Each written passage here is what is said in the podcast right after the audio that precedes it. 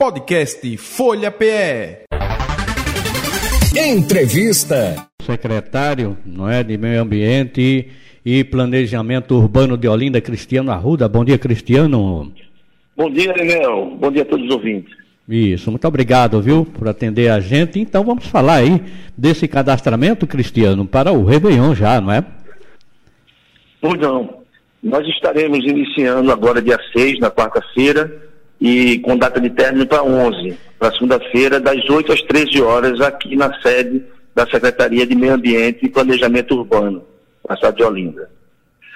Uh, preferencialmente, a gente está tá dando preferência aos mais antigos, aos que já instalam as suas tendas eh, no, no, uh, nesse percurso da Orla de Olinda e curte o Réveillon assistindo ali eh, o Festival de Fogos, enfim. Nós estaremos aqui prontos para recebê-los. Isso. Esse, esses todos, esses, é, eles terão tamanho único? A pessoa pode requisitar mais de um? Como é que está sendo feito? Pode ser feito. Ele geralmente a gente tem uma dimensão aqui de 6 por 5, 6 metros por 5 é um tamanho razoável que a gente permite.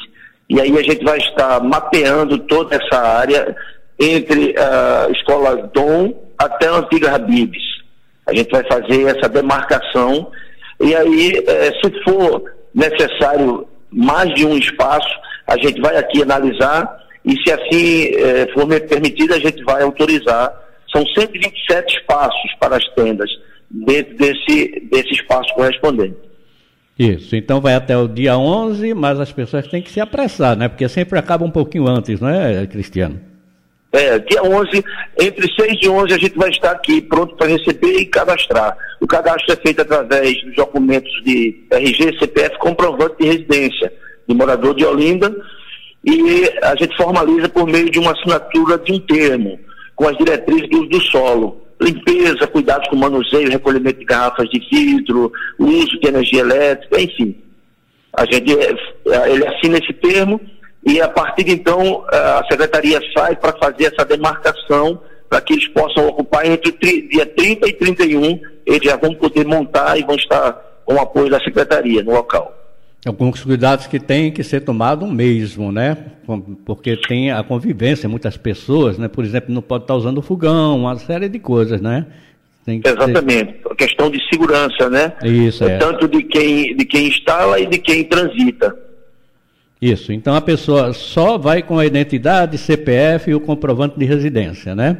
De residência, aqui a gente faz o termo para ele e já designa dentro de um mapa, a gente já vai designar a área que ele vai ocupar. Ok, então. Bacana. Tá Mais alguma coisa que você queira. Não há, não há cobrança de taxa para essa instalação, para uso do solo. Foi um entendimento entre o prefeito, o professor Lupécio, a Fazenda e a Secretaria de Desenvolvimento Econômico. Né? A secretária Mirella também se envolveu para que a gente pudesse decidir que não vai haver cobrança de taxa para essa instalação. Aí é que a pessoa precisa se apressar mesmo, viu? Com certeza. Exatamente. Não se não tem nenhum pagamento, nenhum pagamento de taxa, vai voar ligeiro, todas as vagas.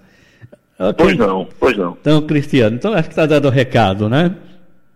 A Prefeitura de Olinda agradece. Estamos sempre juntos aí para atender da melhor forma ao cidadão olindense. Forte abraço, obrigado aí pela sua participação. Abraço. Podcast Folha PE. Entrevista.